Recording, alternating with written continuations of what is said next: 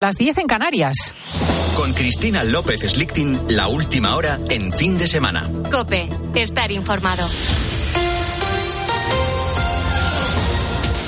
Los letrados de la justicia, que mantienen en España una huelga indefinida desde el pasado 24 de enero, acusan al gobierno de dilatar el conflicto. Iván Alonso. Una huelga que está paralizando en torno al 60% el trabajo en las oficinas judiciales de nuestro país. Ya se han suspendido más de 100.000 juicios y vistas. Además, hay afectados por todas las comunidades autónomas. Aquí en COPE, en la mañana del fin de semana, el presidente del Colegio Nacional de Letrados, Ernesto Casado, ha criticado que el Ejecutivo no les haya citado hasta el jueves de esta semana y les responsabiliza de todos los miles de procedimientos que se han suspendido todos los desajustes, todas las desgraciadas consecuencias que desde luego están sufriendo los ciudadanos y que nosotros no queremos que han transcurrido eh, durante casi estas cuatro semanas, se deben directamente al Ministerio de Justicia que no ha tenido la delicadeza ni de convocarnos a las asociaciones eh, convocantes o llamarnos a las asociaciones convocantes ni tampoco al comité de huelga que es una obligación legal que hasta ahora el Ministerio de Justicia ha venido incumpliendo de forma eh, sistemática. Novedades en el Qatar Gate. El eurodiputado italiano Andrea Cocciolino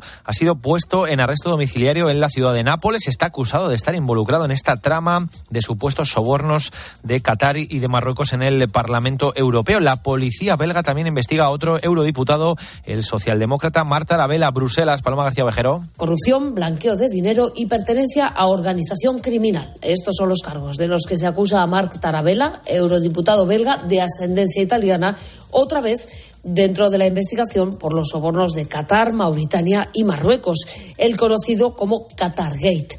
Es la cuarta persona detenida en relación con esta trama. Ha entrado en prisión provisional el sábado después del hallazgo de una caja fuerte a su nombre en un banco de Lieja, en Bélgica, y de nuevos registros en el ayuntamiento, del que este socialista es alcalde.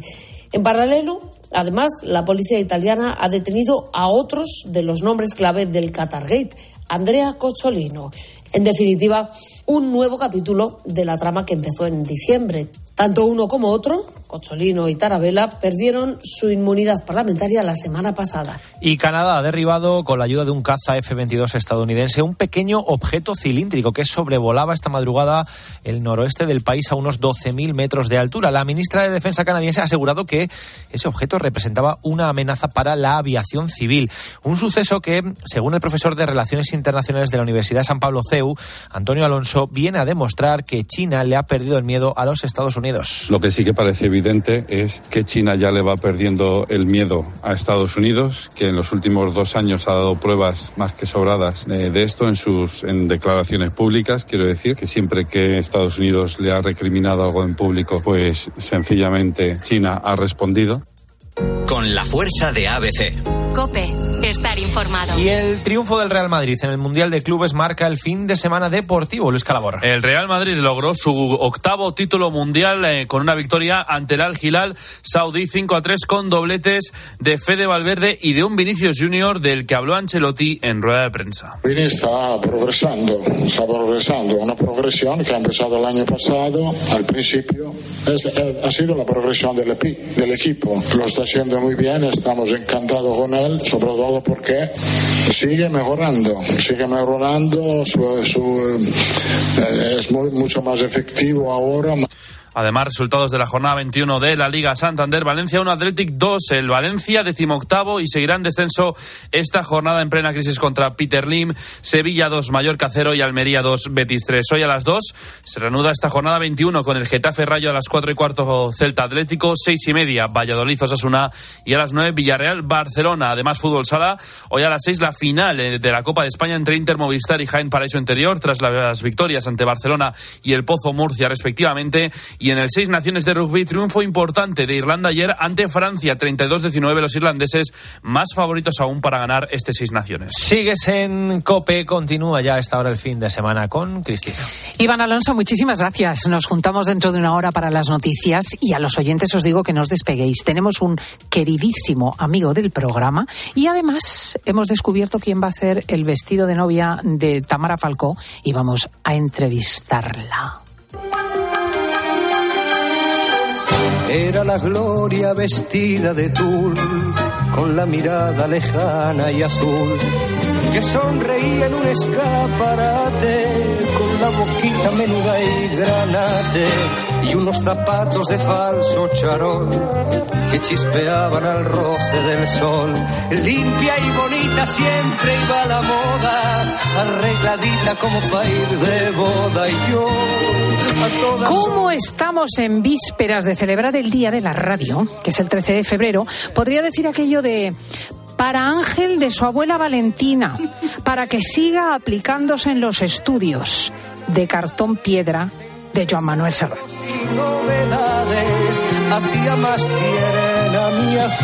Ángel Espósito, muy buenos días. ¿Qué tal, Cris? ¿Cómo estás? Buenos días. ¿Tú has llamado alguna vez a la radio para dedicar una canción?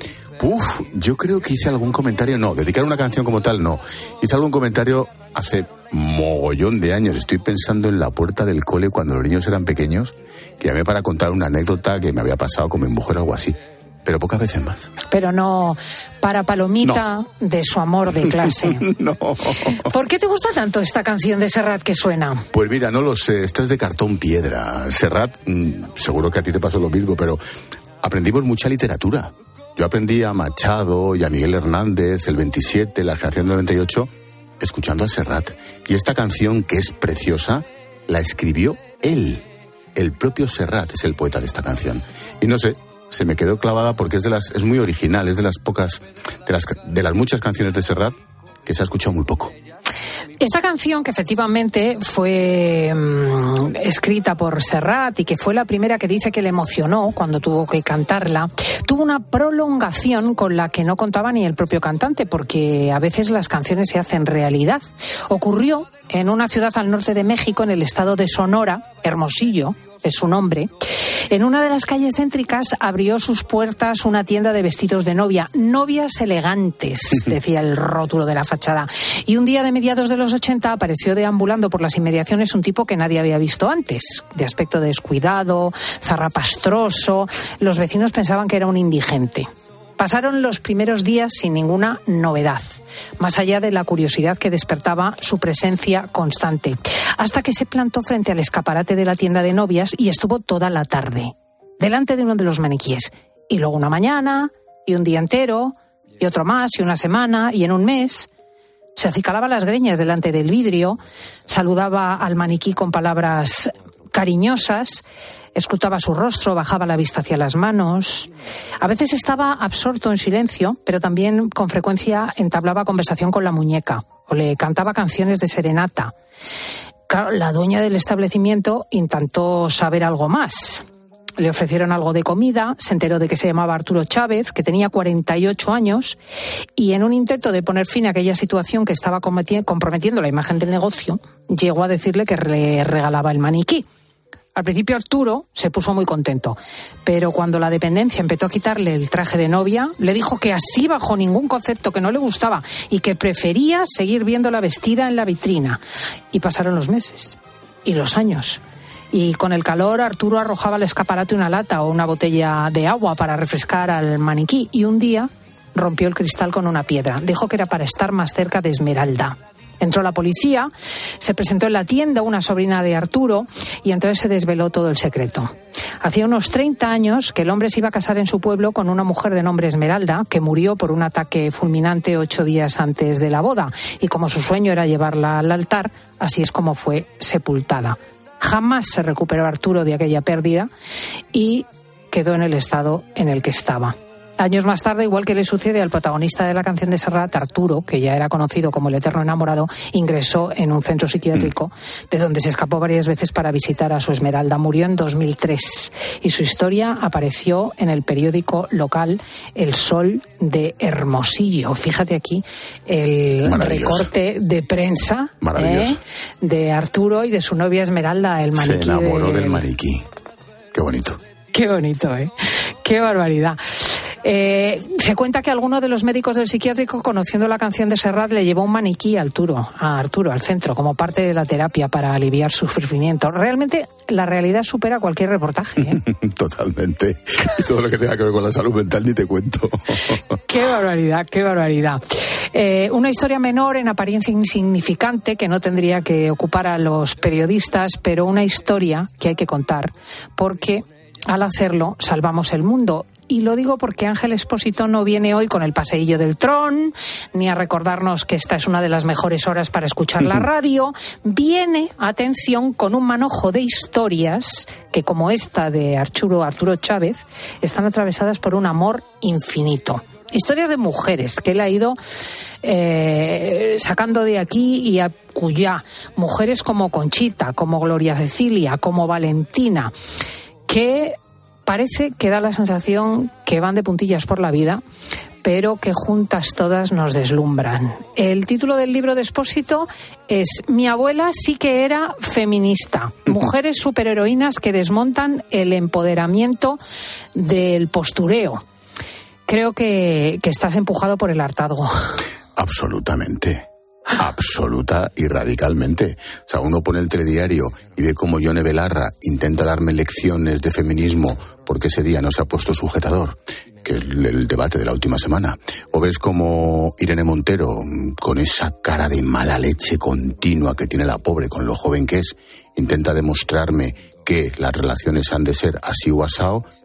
Digo, perdóname, ¿eh? O sea, no eres nadie para darme lecciones de nada. Por eso he querido destacar a todas estas señoras, alguna de ellas de 15 años y otras de ochenta y tantos, que me parecen las feministas de verdad. Que van a enseñar, le van a enseñar, las mencionadas y otras muchas, a tu madre o a tu abuela Cris, qué es el feminismo, qué es, qué es el empoderamiento de la mujer.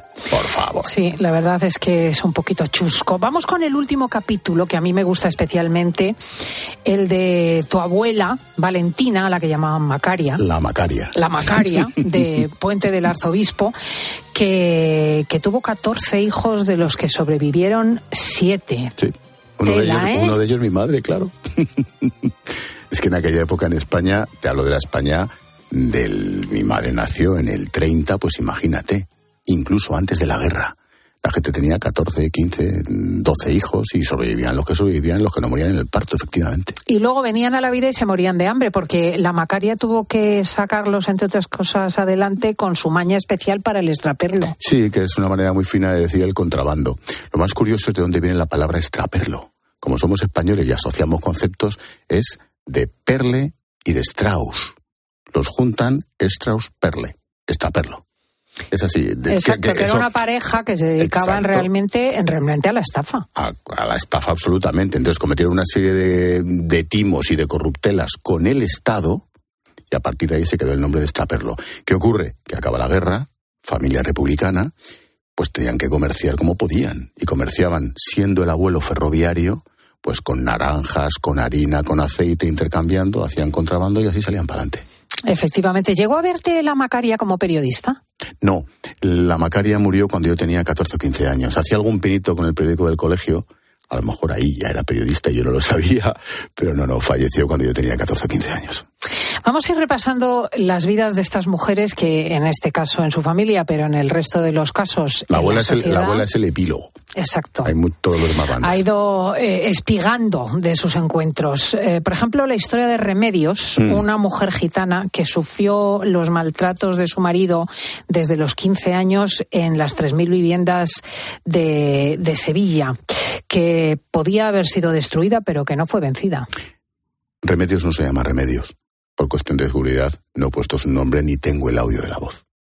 Esta mujer, pues una niña, mm, como pasa en esas familias, le casan o le adjudican, en este caso con un payo, no era gitano, pero era del barrio, en el fondo allí se mezclan las etnias, y acaba efectivamente siendo maltratada por el marido, por los suegros, se cambian de casa durante años y años y años, tiene una niña, y ya cuando la niña ya es capaz de decir, mamá, esto es insoportable, una madrugada no soporta más el maltrato del marido, y la niña en pijamita y ella en camisón se bajan de casa, se escapan y se presentan en una comisaría.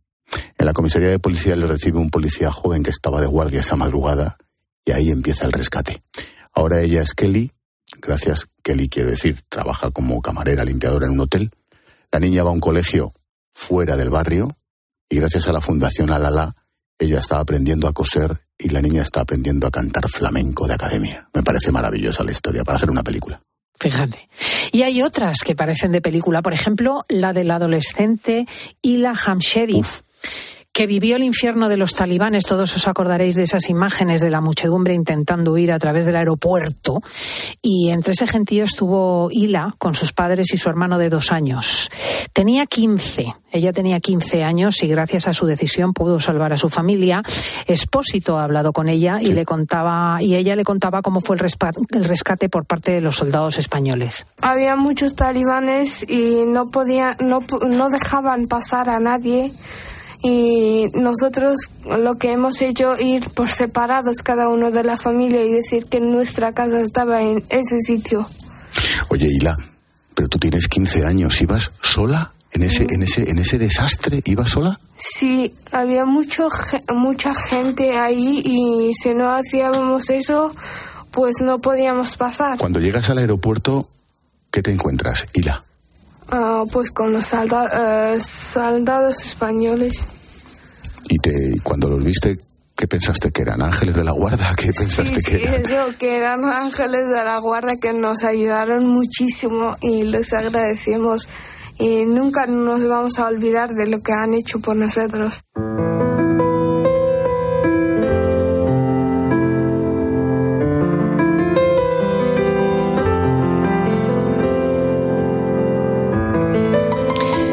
Ese perfecto español que escuchamos a Hila fue clave en el desenlace de su peripecia. Todos los miembros de la familia habían caído en un foso de aguas fecales y estaban a punto de tirar la toalla. Literal.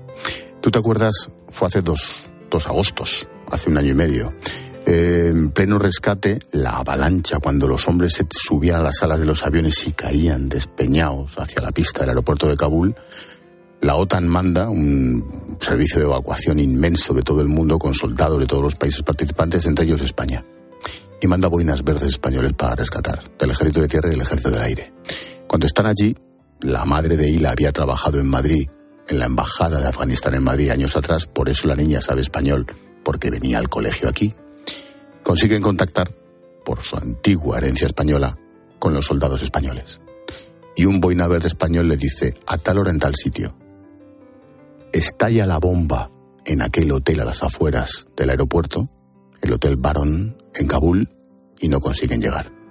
Pasa la madrugada, el último avión para salir español de Afganistán, y la niña consigue contactar con el soldado. Tranquila, Hila, te vamos a sacar de ahí. Los soldados, la familia por separado, llegan a un punto en concreto que es una inmensa fosa séptica mierda de Afganistán literal, imagínate en las puertas del aeropuerto, cientos de personas agolpadas, los soldados van con una bandera española, la familia dice, esos son, y le sacan literalmente cogidos de las manos a los cuatro, a Hila, mamá, papá y al hermano con una discapacidad, los sacan en volandas del pozo fecal, los meten dentro del aeropuerto y hoy la familia vive refugiada en Ciudad Real. Es que es impresionante. Una y otra vez aparece reflejada en este libro de Ángel Espósito la labor de los militares. ¿A ti de dónde te viene ese vínculo con el ejército? Porque en tu familia no había esa No. tradición. No, no, no, no. Bueno, salvo que mi padre aprendió a leer y a escribir en la mili, no tengo absolutamente ninguna otra relación familiar con las Fuerzas Armadas. Yo estando en Europa Press hice el curso de defensa nacional del CSDEN y ahí me cambió el chip. Me cambió el chip en cuanto a la información internacional, en cuanto a la formación con otro tipo de secciones que no fuera la política.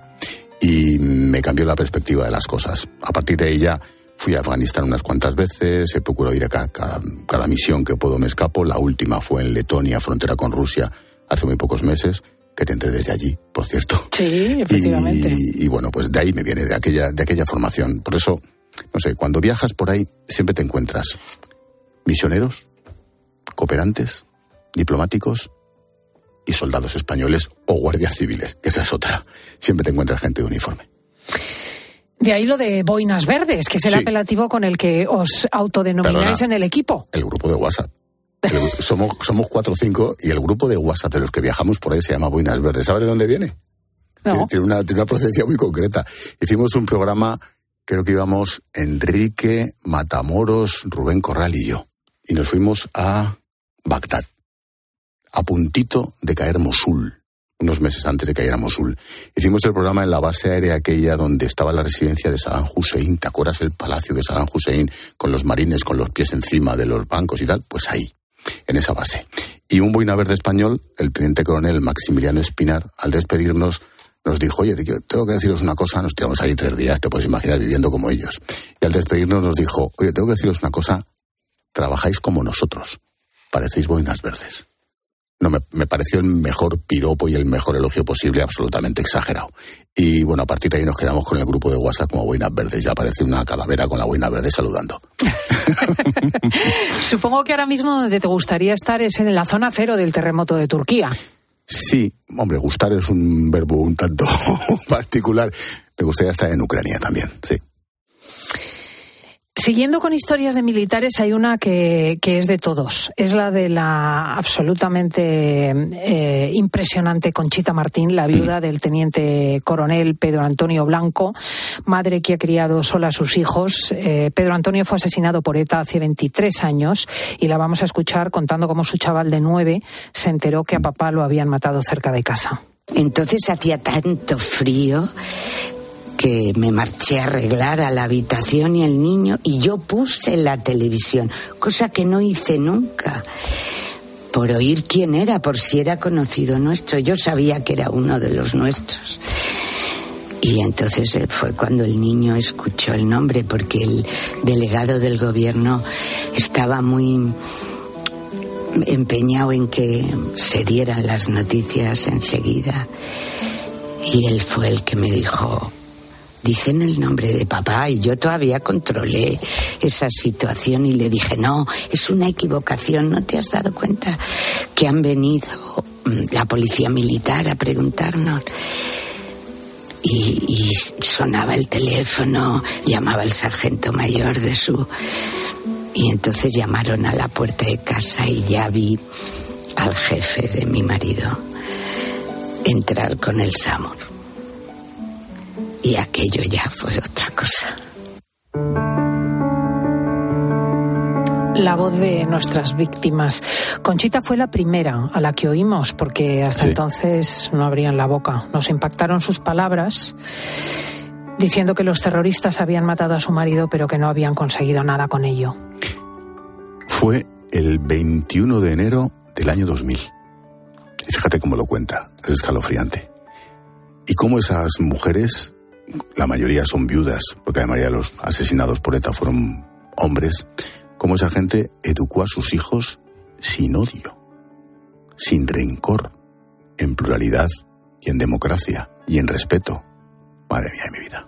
Y Para con que ahora- dificultades, porque fíjate Buah, que en alguna ocasión Conchita me ha contado lo que fue la pérdida del padre, ¿no?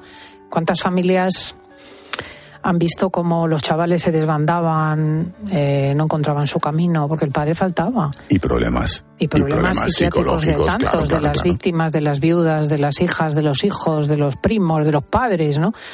¿Cuántas heridas? Qué fuerza hay que tener y qué categoría humana, ¿eh? Hmm. En varias de las historias subrayas el apoyo mutuo que sabemos darnos las mujeres. Creo que es ella, Conchita, la Mm. Sí. que dice que la Habla de las amistad amigas. entre mujeres. Sí. Mm. habla de las amigas. Ella dice que es muy distinto lo que es el colectivo, el grupo, entre los hombres y entre las mujeres. Ella dice que recibió apoyo de los compañeros, de los jefes, de la política entonces, pero que sus amigas han sido fundamentales. Y seguramente tiene razón. Me gusta mucho de este libro el papel que reservas a las monjas. Yo recuerdo cuando escribí mm, eh, mi novela, mm, eh, Los tiempos modernos, justamente resalté eso, ¿no? Que las mujeres de mi generación nos hemos criado con las monjas, que son las que nos han hecho fuertes. O sea, fueron ellas las que criándonos eh, nos explicaron lo que es una mujer que dirige sola un colegio, que lleva las cuentas sola, en una época donde eso ni se estilaba, ¿no? Y tú cuentas eh, que, que las personas que más te han ayudado a entender el feminismo fueron tres misioneras que conociste en Mali. En, eh, en Mali conocí a, bueno, y ahí sigue estando, sí, sí, sí, en la hermana Janet, colombiana. Y esta monja mm, me explicó la historia de Gloria Cecilia Narváez, que es la misionera colombiana que estuvo secuestrada cinco años por el Daesh. Y como cuando se presentan los terroristas del Daesh en Culicoro, que está un poquito más al norte de Bamako, yo estuve en su casa, como se, se presentan ahí a secuestrarla, van a secuestrar a la más joven, te puedes imaginar, un grupo de yihadistas secuestrando a una colombiana de veintitantos años, por muy monja que seas, cuál iba a ser su futuro. Y como la hermana Gloria Cecilia les dice, no, me lleváis a mí, que yo soy la responsable y por mí os van a dar más dinero. A partir de ahí se tiró cinco años secuestrada por el Daesh recorriendo toda África. Bueno, la vendían de un grupo a otro como si fuera un animal. Vamos a escucharla. Primero nos ponían las armas encima de la cabeza y me insultaban y me escupían y me decían, eres un perro de iglesia, la religión es el Islam, te conviertes y repites estas palabras, Mahoma es el único profeta, es el Islam la religión, eres un perro de iglesia, pero yo permanecía firme en mi religión católica, en la fe que me inculcaron mis padres y nunca respondía con palabras agresivas, sino que aceptaba todo lo que Dios me mandaba en ese momento, pero en ningún momento yo desistí de, de seguir y de confirmar mi fe.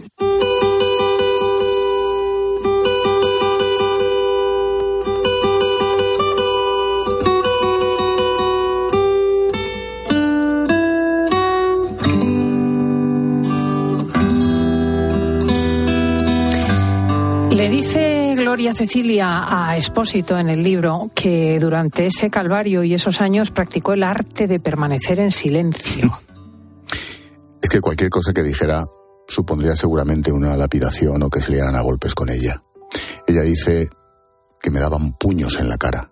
Ese largote, la forma de hablar de los colombianos. No le daban puñetazo, le daban puños en la cara. Y sin embargo, aguantó. Cuenta cómo negociaba para escaparse, cómo intentó hacerlo, cómo lo impedían, cómo contaba los aviones y sabía las rutas viendo los aviones por el cielo, que estaba en mitad del desierto. Cuenta cómo con piedras construía un altar por la mañana para rezar. Y eso es lo que le, eso es lo que le mantuvo viva cinco años de grupo terrorista en grupo terrorista.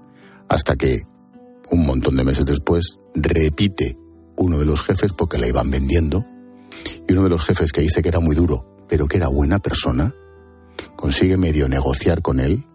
Una mañana de madrugada la sueltan cerca de un campamento militar, militar de soldados de verdad, se presenta allí y la salvan.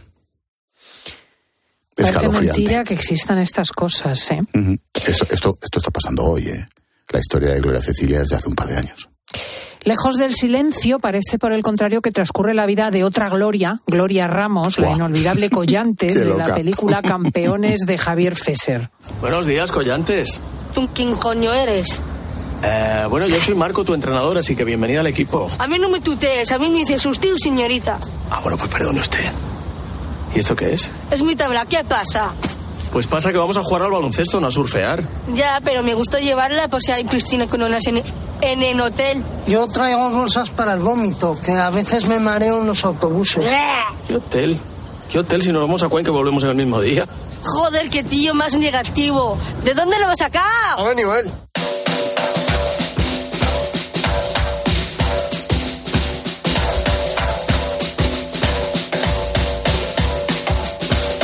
Tremenda la película de Javier Fesser. ¿Cómo fueron tus entrevistas con este torbellino que se empeñaba en decirte que eres igualito que Antonio Resines? ¿Sabes la ventaja que tienen estos niños y estas, bueno, y estos niños? Esta es una señora, una señorita. Eh, es que no saben mentir.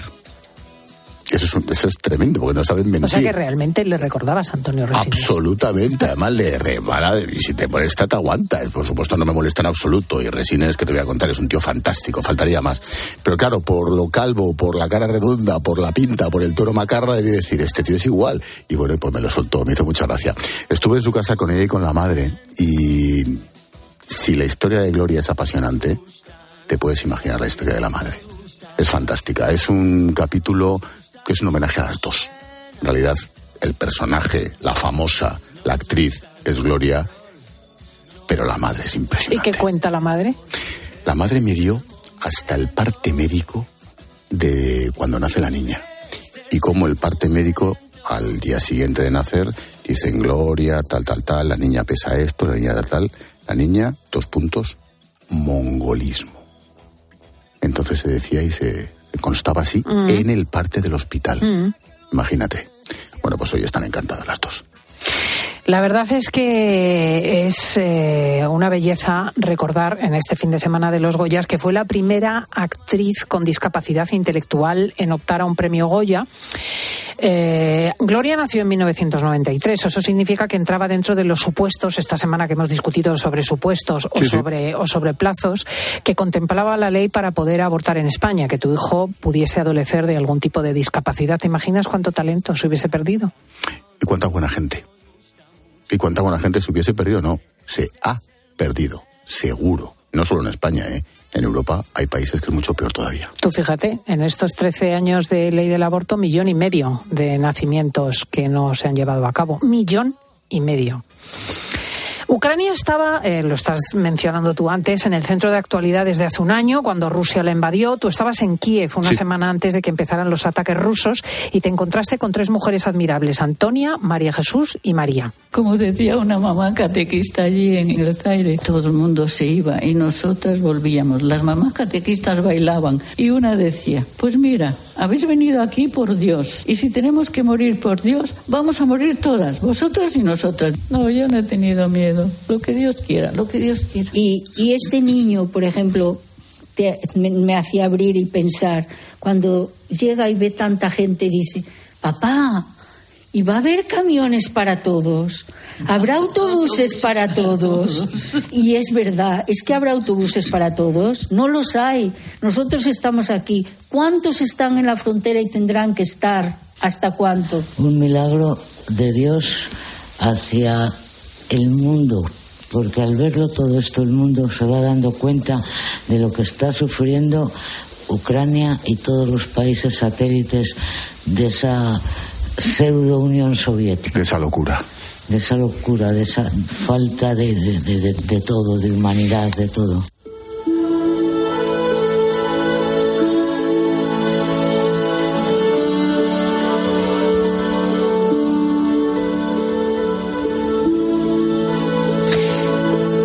Expósito de los convencidos de que Putin no se atrevería a llegar tan lejos. Sí, no sé si la palabra es convencido, pero yo estaba, yo salí de allí pensando no se va a atrever, no se va a atrever a, a invadir esto. Y fue nada, unos días antes de que efectivamente estallara la guerra. Alguna de las monjas me lo dijo, por orden has puesto a Antonia, a María y a María Jesús. Y alguna de ellas me decía, no, no se va a atrever, esto está lleno de gente normal, de niños, quieren ser europeos por desgracia se atrevió y ahí sigue tirando bombas. La bestia, el psicópata este. Y lo que nos queda. Eh, ¿Por qué en España hay tanto recelo frente a la información internacional? No lo sé. Claro, que me lo digas tú con el apellido que tienes. Pero es verdad, es verdad. Yo creo que nos miramos demasiado el ombligo. Yo creo que en España los periodistas en general cometemos un error. Y es que los políticos y los periodistas, los periodistas y los políticos nos retroalimentamos en exceso y estamos cansando a la audiencia.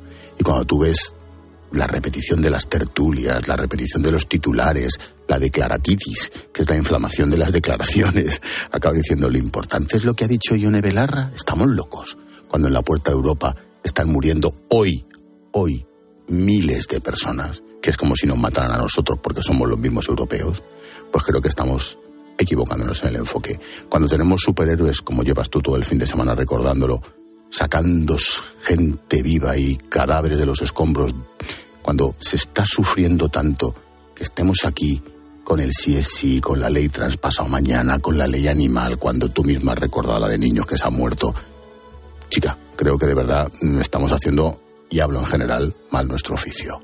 Y que hay otros muchos focos de la actualidad que debería importarnos mucho más que el politiqueo patrio. Hay mujeres en este libro de Expósito que no tienen un capítulo específico, pero que están muy presentes en cada página. La Paquita, Pilar y Marta. Las tres mujeres de tu vida. A Marta tú la conoces. Sí, sí, es mi hija. Que es tu niñita. Marta Wang. Hay que decir el origen chino, sin duda. Sí, sí. Paquita es mi madre, la hija, una de las hijas de la abuela Macaria. Pilar es mi novia del instituto, que sigue siendo mi mujer. Fíjate tú lo que tiene que aguantar la pobre. Y Marta es mi hija, mi hija pequeña, sí. ¿Y qué has aprendido de las mujeres, Ángel? Pues, digamos, lo que he aprendido es lo que cualquiera de sus madres. Otra cosa es que seamos capaces de repetirlo. Y es el amor, es la entrega, es la educación y es la capacidad hasta de dar la vida. Cosa que no sé si los hombres seríamos capaces de hacer. Pues empezábamos hablando de los programas de discos dedicados en la radio en esta víspera del Día de la Radio y podemos terminar con otra dedicatoria. De fin de semana para Angelito, en la víspera del Día de la Radio. Pedro Navaja de Rubén Blades. Maravillosa. gracias. Me la enterita. Muchas gracias. Cristina. Buen Aquí tenéis el libro. Mi abuela sí que era feminista. Por la esquina del viejo barrio lo vi pasar. El tumbao que tienen los guapos al caminar. Las manos siempre en los bolsillos de su gabán. Pa' que no sepan en cuál de ellas lleva el puñal. Usa un sombrero de ala ancha de medio y zapatillas por si hay problemas salir volado. Lentes oscuros pa' que no sepan que está mirando. Y un diente de oro que cuando ríe se ve brillando. Como a tres cuadras de aquella esquina, una mujer va recorriendo la acera entera por quinta vez. Y en un zaguán entra y se da un trago para olvidar que el día está flojo y no hay clientes para laburar. Escuchas fin de semana. Con Cristina López Slichting. Cope, estar informado. El silencio en la radio no funciona. Y sabemos que el silencio, en problemas como la salud mental, Tampoco. En la vida, no hay nada más poderoso que la comunicación. Como seres humanos, la primera conexión que tenemos con los otros es a través de la voz. sabemos que no hay solución rápida para los problemas. Pero salir de la celda del silencio Empieza por hablar y ser escuchado. Y este jueves, en Cope, Carlos Herrera. Ángel Espósito, Pilar Cisneros. Fernando de Aro y yo, Pilar García Muñiz. recorremos España para escucharte. Para poner el foco en la salud mental y para ayudarte. El peor terremoto en 100 años ha dejado a los niños y niñas de Siria y Turquía en grave peligro. Ayúdanos a salvar su vida. Por favor, haz tu donación en unicef.es y juntos podremos hacerles llegar toda la ayuda que necesitan. Hay que actuar cuanto antes. Entra ahora en unicef.es y dona. El próximo lunes 13 de febrero a las 12 del mediodía, atentos a la radio. Viviremos un momento histórico. Ángeles Barceló, Carlos Herrera y Carlos Alsina, los tres grandes comunicadores de la radio en España, por fin juntos en un mismo estudio para celebrar el Día Mundial de la Radio. Con el patrocinio de ONCE y el corte inglés. Escuchas fin de semana. Y recuerda, la mejor experiencia y el mejor sonido solo los encuentras en cope.es y en la aplicación móvil. Descárgatela. Tus manos tienen la capacidad de enseñar, emocionar y acompañar, pero también tienen otro gran poder, luchar contra la desigualdad y la injusticia. Ayúdanos a frenar el hambre y la desigualdad, colaborando en la colecta digital de Manos Unidas el 12 de febrero. Entra en manosunidas.org y haz tu donativo. Si Hazlo tú mismo te suena a una gran canción de la radio, puede que simplemente se deba a Parkside. Herramientas potentes, máquinas de jardinería y un montón de accesorios. Descubre toda la gama de Parkside en parkside-diy.com. Tú puedes. Parkside. Dos cositas. La primera, no tienes seguro de coche eléctrico. La segunda, yo me voy a la mutua. Vente a la mutua y además de las mejores coberturas para tu coche eléctrico, te bajamos el precio de tus seguros, sea cual sea. Por esta y muchas cosas más, vente a la mutua. Llama al 91 555 5555 91 555 5555. Condiciones en mutua.es. ¿Y tú que tienes hijos pequeños? ¿Qué necesitas para tu seguridad? Tengo la sensación de que con los niños los accidentes se multiplican y quiero la certeza de que me pueden ayudar si lo necesito. Pues en Securitas Direct también te ayudan en caso de emergencia en casa. Pulsando el botón SOS, ellos te acompañarán en todo momento y te enviarán ayuda. Y es que tú sabes lo que necesitas y ellos saben cómo protegerte. Llama ahora al 900-666-777 o entra en securitasdirect.es y descubre la mejor alarma para ti. En Movistar la emoción del fútbol nunca se acaba, porque vuelven las mejores competiciones. Vuelve toda la magia de la Champions y la Europa League. Con mi Movistar disfruta de toda la emoción del fútbol con la mejor red de fibra y móvil. Y además un dispositivo desde cero euros. Infórmate en el 1004 tiendas o en movistar.es.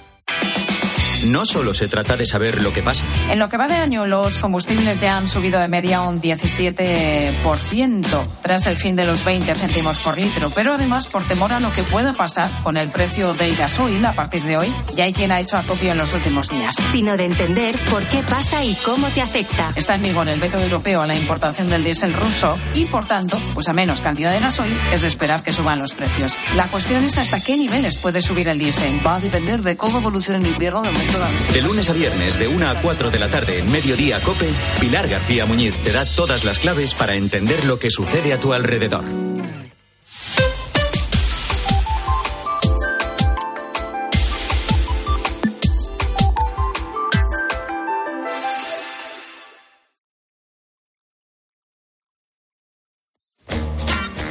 Cristina López Slichting. Fin de semana. Cope, estar informado.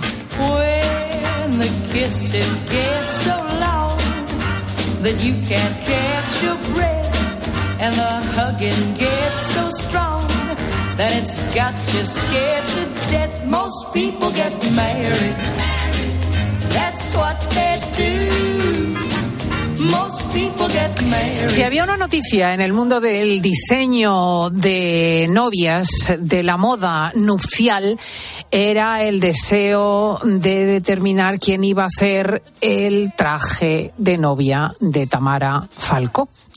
Y resulta que eh, se ha sabido que será una firma española. Esto es una gran noticia para la industria española del textil y concretamente Sophie Evoilà una firma con cuyas representantes queríamos hablar. Pues está con nosotros Sofía Arribas, directora creativa de Sophie Evoilà, arquitecta de formación y responsable de este evento magno. Doña Sofía, buenos días.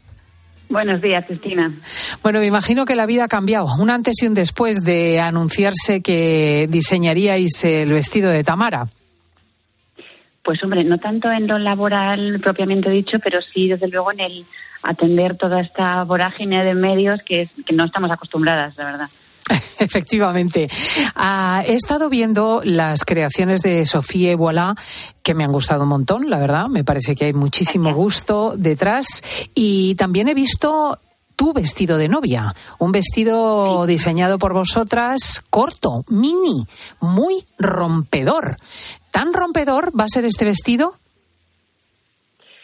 A ver, yo creo que al final no se trata de ser rompedor no, no se trata del el, efecto de este es un vestido cualquiera, ¿no? Una novia, y en este caso Tamara lo que quiere reflejar en su vestido de novia es quién es ella. Eh, cuando hago un vestido de novia, bien sea para mí o bien sea para cualquier mujer que viene al atelier o que elige un vestido de colección de Sofía Volar, es para que sea ella misma. Si esa persona es rompedora, si esa persona tiene mucho carácter, si esa persona tiene mucha personalidad, pues evidentemente su vestido llevará algo de sí misma, con lo cual será un poco en consecuencia con su, con su forma de ser. Bueno, ya habéis podido calar a la novia porque tengo entendido que como parte del trabajo de la moda, y me ha ocurrido con bastantes grandes modistos, eh, forma parte, digo, del trabajo la entrevista. La entrevista entre vosotras para hablar y para que exprese cómo se ve a sí misma. Eh, esta entrevista ya ha empezado. Esa entrevista ya, ya la hemos hecho, ya estuvimos juntas Em, y te puedo decir que, que, yo iba para una entrevista de una hora, que suele ser lo normal, ¿no? Para conocerse, para ver si hay feeling, porque al final eh, ya no se ha probado nada. Ella vamos a hacer un vestido que es 100% para ella, ¿no? Es un diseño que, que, yo le voy a hacer solamente para ella. Entonces, necesito conocerla, que me diga cuáles son sus seguridades, cuáles son sus miedos que quiere proyectar, ¿no? Entonces, esa entrevista que, que iba a ser de una hora se convirtió en una entrevista de casi cuatro horas, eh, en la que yo creo que Sí, sí, sí, sí, fue una barbaridad. Pero, pero tú sabes que a gusto. ¿Sabes lo que pasa? Que Tamara al final es una persona a la que todos creemos que conocemos. Eh, Tamara y yo tenemos la misma edad, entonces al final, pues casi casi que yo crecía leyendo las revistas y ella saliendo en las revistas, con lo cual crees que la conoces. crees que sabes cómo es su vida, crees que sabes cuáles son sus gustos. Pero claro, no.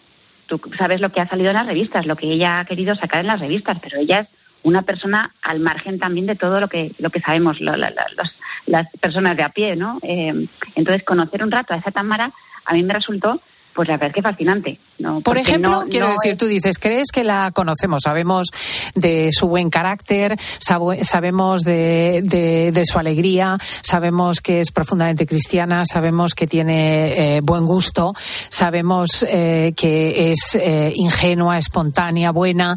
¿Qué es lo que te, qué, qué es lo que has aprendido que no sabías? Que es súper natural yo pensaba que había una pose más impostada al final, ¿no? Pues de, años de entrenamiento, de tener que guardar igual un poco eh, la, compostura, de no perderla. No, es que a ella le sale natural, es que ella realmente es así. Es que es súper, es una tía que es súper natural. Claro, y súper natural tendrá que ser el vestido. Eh, pues, eh, a ver, pues todo lo que sea Tamara, lo que Tamara quiere proyectar, eso es lo que va a ser el vestido. O sea que realmente no va a ser tan sencillo. A ver, no es una cuestión de sencillo o no sencillo, ¿no? Yo, hay una pregunta que les hago siempre a las novias cuando vienen al atelier, que es, a ver, ponte en situación, tú vas a entrar a la ceremonia, igual que sea religiosa, civil, ese momento es cuando se descubre el, misterio del vestido de la novia, ¿no?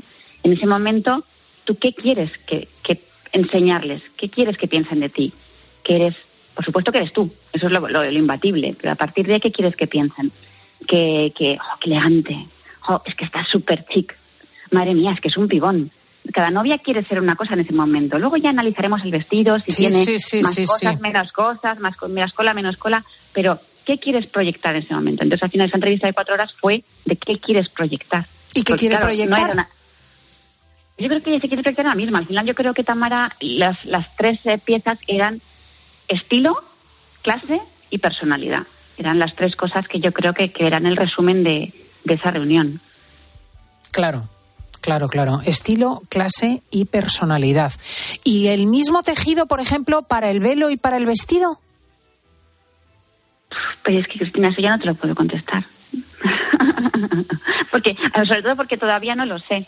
Todavía no lo sé. Esta semana hemos estado en París eligiendo algunos tejidos, haciendo alguna selección, pero todavía no hay nada cerrado al 100%. Es bonito que ella os ha elegido, porque eso también da mucha complicidad entre el diseñador y el cliente, ¿no? Hombre, es un orgullo que cualquier persona del mundo que al final decida que el destino más importante de su vida te lo confía a ti, eh, pues es una barbaridad de, orgullo y de, y de empuje. Y si encima lo una persona como Tamara, que no es que pueda elegir en España, es que puede elegir en el mundo a quien quiera que le haga el vestido de novia, que decía, no, quiero que seáis vosotras, quiero que, quiero que seas tú la que lo diseñe, eh, pues hombre, eh, no es que me hinche de orgullo, es lo siguiente. Cuéntanos algo de Sofía Iguala, las señoras, los caballeros que nos están oyendo, que son cientos de miles, que, quieren saber de dónde sale esta firma, a lo mejor no tan conocida para el gran público. Pues mira, Sofía Iguala la fundo yo en el 2010, eh, que yo vengo del mundo de la arquitectura, yo soy arquitecto y estoy trabajando como arquitecto. Lo que pasa es que, bueno, pues yo me gustaba la moda, en mi casa siempre había habido muchos temas de moda, mi madre estaba vinculada con lo EVE, entonces al final eh, tenía como esa parte dentro, ¿no? Empecé haciendo tocados, algún vestido, empecé a hacer un atelier, dos atelieres con patronistas, con modistas, empecé como a desarrollar la marca y en 2016 decido que quiero crecer, que lo que quiero hacer es una colección, que, que el atelier, el tú a tú, me encanta y no quiero dejarlo nunca, pero que quiero ir un poco más allá. Y en ese momento me asocio con Sayoa Goitia, que ella lo que lleva es más la parte de, la, empresa, de la internacionalización, de todo el tema eh, pues, eso, de, viajes, de comercialización, de toda la parte que no es la parte creativa. Y nos juntamos y somos como zipizape, perfectamente antagónicas, cada una va a, hay una línea roja entre nosotras, ¿no? O sea, todo lo que tiene que ver con el diseño es de mi parte, todo lo que no tiene que ver con el diseño, que doy fe, madre mía, de que son una barbaridad de cosas, es su parte. Eh, y entonces empezamos a crecer. Pues empezamos con un stand en una feria en Barcelona, que es la Feria Barcelona de Bridal, es la más importante del mundo, y teníamos un stand que era como un armario, no cabíamos las dos en el stand el primer año. Teníamos que estar de una en una. Eh, pero bueno, pues ya el año pasado ya pues eh, estamos en casi 100 puntos de venta en el mundo, en 26 países. y bueno, pues esto se hace trabajando mucho y, intentando tener una línea propia, no copiando, intentando no, no no perder el estilo con el que quisimos nacer, ¿no? Que al final era lo que eran vestidos blancos, ¿no? Porque cuando uno piensa en vestidos de novia siempre piensa en princesas y nosotras siempre pensamos que no queríamos ser princesas. Nosotras queríamos ser la portada de Vogue, no queríamos ser la Cenicienta. Hay una gran ventaja en este diseño y es que habéis vestido ya a la madre, a eh, Isabel Preisler. Y yo creo que eh, esto define mucho a las mujeres, las madres que tienen. Pues a, Isabel la hemos vestido, sí, y, y la verdad es que fue pues una delicia hacerlo porque es que es lo mismo, es una mujer educadísima, eh, que es que se vistió fenomenal, estaba ideal. Entonces, es verdad que, que, que de casta le viene al galgo y que probablemente, pues eso, parte de la dulzura y del saber estar que tiene Tamara, evidentemente le viene de su familia, ¿no? Pero creo que son dos personas, Tamara y su madre, totalmente diferentes, totalmente diferentes. Sí, sí, sí, en cuanto a estilo, eh, sí, yo, yo te diría que sí. Qué curioso, porque así para el profano, concretamente para mí, no hay tanta diferencia. Quiero decir, eh, las dos son muy elegantes, las dos tienen un tipazo, las dos eh, son clásicas, relativamente clásicas. Bueno, yo Tamara no la veo tan clásica. Tamara eh, es una persona que yo creo que hace de su capa un sallo. Eh, si se lleva bien, pero si no se lleva también. Sí, Tamara sí, ha arriesgado en más ocasiones. Quiero decir, yo le he visto vestidos que, oye, pues no me los esperaba. Y yo creo que, sin embargo, Isabel siempre está perfecta, siempre está impecable en su sitio, no saca un pie del tiesto nunca. Y Tamara lo ha sacado, lo ha sacado y acertado, que es lo, lo maravilloso del tema, ¿no? Sí, sí, sí. Pues eh, Sofía Rivas, diseñadora española, esto es crucial, elegida para hacer el diseño de novia seguramente más famoso de este año, el que elige Tamara Falcó para su boda. Enhorabuena y que sea verdaderamente una bandera de la moda española. Muchísimas gracias, Cristina. Que Adelante. Un abrazo. Adiós, adiós. Otro para ti. Chao.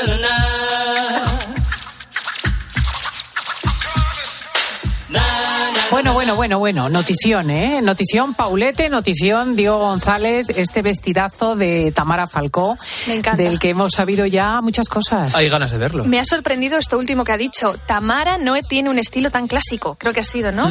Que le ha sorprendido. en No es tan clásica como podemos que ella pensar. ha sacado las eh, patas del tiesto y ha acertado. Y que en ese sentido hace de su capa un sallo. Ha sido... Oye, estamos conociéndola mucho. Bueno, sobre esta familia, Isabel Preisler se planta y dice basta. Es portada de Ola. Eh, como nos decía Belén Junco la semana pasada, Isabel Preisler se ha cansado de que se meten, que se metan con sus hijos y ha afeado la conducta de Mario Vargallosa.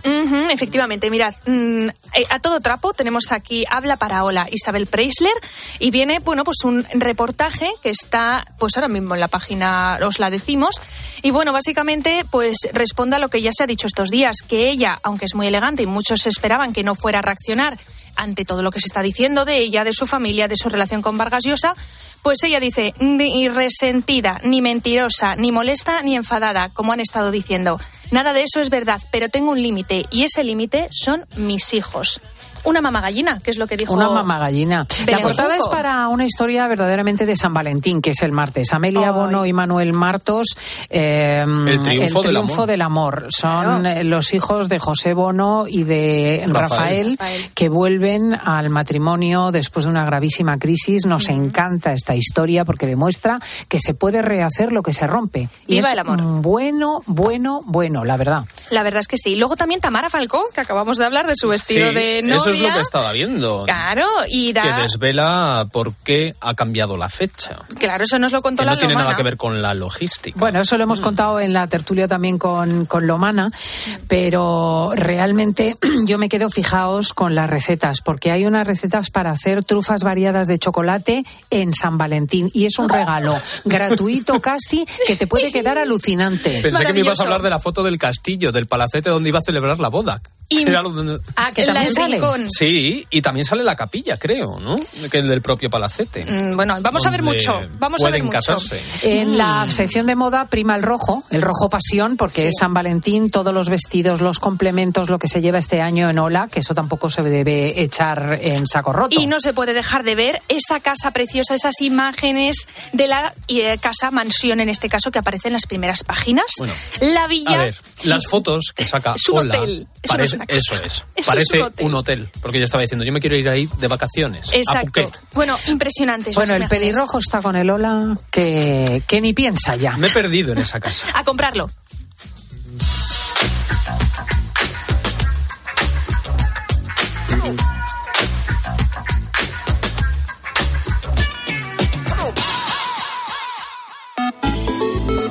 Cristina López Slichting en Twitter en arroba fin de semana cope, en facebook.com barra Cristina fin de semana o mándanos un mensaje de voz al 666 55 40 00. Emergencia. Terremoto en Siria. La gente está durmiendo en los coches, incluso a la intemperie, a pesar del frío. La Iglesia necesita tu ayuda urgente para proporcionarles comida, agua y mantas y para reparar las casas que siguen en pie. Tú puedes hacer posible que las familias vuelvan a sus hogares cuanto antes. Llama ahora al 91 725 9212 o dona en ayuda a la iglesia necesitada.org. Escuchas fin de semana. Y recuerda, la mejor experiencia y el mejor sonido solo los encuentras en cope.es y en la aplicación móvil. Descárgatela. Por favor, por favor. Antes de empezar con la Junta de Vecinos, quería deciros algo. Os siento a todos, a todos, como si fuerais mis hijos. Hala, ya lo he hecho.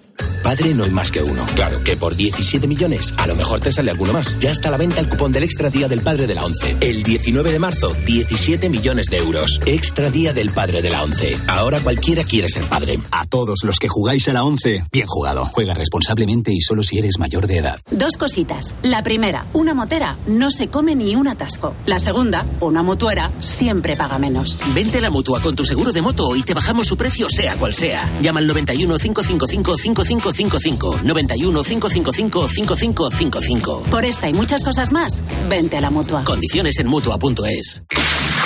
Donde pongo el ojo, pongo la oferta. Dos gafas de marca con antirreflejantes por solo 89 euros. Infórmate en soloptical.com. A la hora de alquilar, ¿eres un aventurero en busca de que te paguen el alquiler? ¿O confías en la única empresa que mantiene la morosidad en 0% en el alquiler? Cada día somos más los que disfrutamos de la protección de Alquiler Seguro. Llama ahora al 910-775-775. Alquiler Seguro.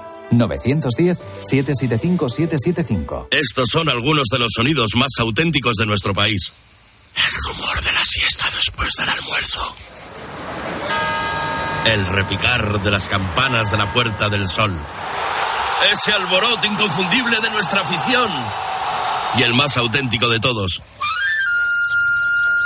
El afilador. Solo para los amantes de lo auténtico, crema de orujo, el afilador. El afilador. El afilador, el sabor del auténtico orujo. En tiempos de cambio no solo importa saber lo que pasa a tu alrededor. Es el sonido de la caja de un supermercado. Nos hemos venido hasta esta tienda para intentar averiguar si la famosa bajada y reducción del IVA de los alimentos pues realmente está surtiendo efecto. Sino también cómo te afecta. ¿Cómo te afecta? Es que es un caso típico. Tienen que compartir piso como estudiantes, pero llevan ya cuatro o cinco años de, de, carrera, de grado, sus padres le han estado pagando y ahora ven que aunque terminen la carrera, dependiendo del camino que tengan, todavía van a tener que seguir compartiendo piso mucho tiempo, ¿no? De lunes a viernes de 4 a 7, Pilar Cisneros y Fernando de Aro te ofrecen todas las claves en la tarde de Cope.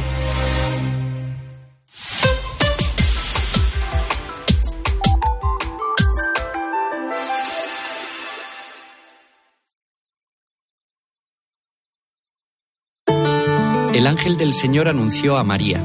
Y concibió por obra y gracia del Espíritu Santo. Aquí está la sierva del Señor. Hágase en mí según tu palabra. Y el Verbo se hizo carne. Y habitó entre nosotros. Dios te salve María, llena eres de gracia. El Señor es contigo, bendita tú eres entre todas las mujeres y bendito es el fruto de tu vientre Jesús. Santa María, Madre de Dios ruega por nosotros pecadores, ahora y en la hora de nuestra muerte. Amén. Derrama, Señor, tu gracia en nuestros corazones, para que los que hemos conocido por el anuncio del ángel la encarnación de tu Hijo Jesucristo, alcancemos por los méritos de su pasión y su cruz la gloria de la resurrección. A partir de este momento, Cope te da más. Si quieres escuchar fin de semana, puedes hacerlo a través de nuestras emisoras Cope Más y también en Onda Media. Y si prefieres oír tiempo de juego, hazlo a través de nuestras emisoras de FM. Y por supuesto, puedes escuchar los dos programas a través de las aplicaciones móviles y también en cope.es.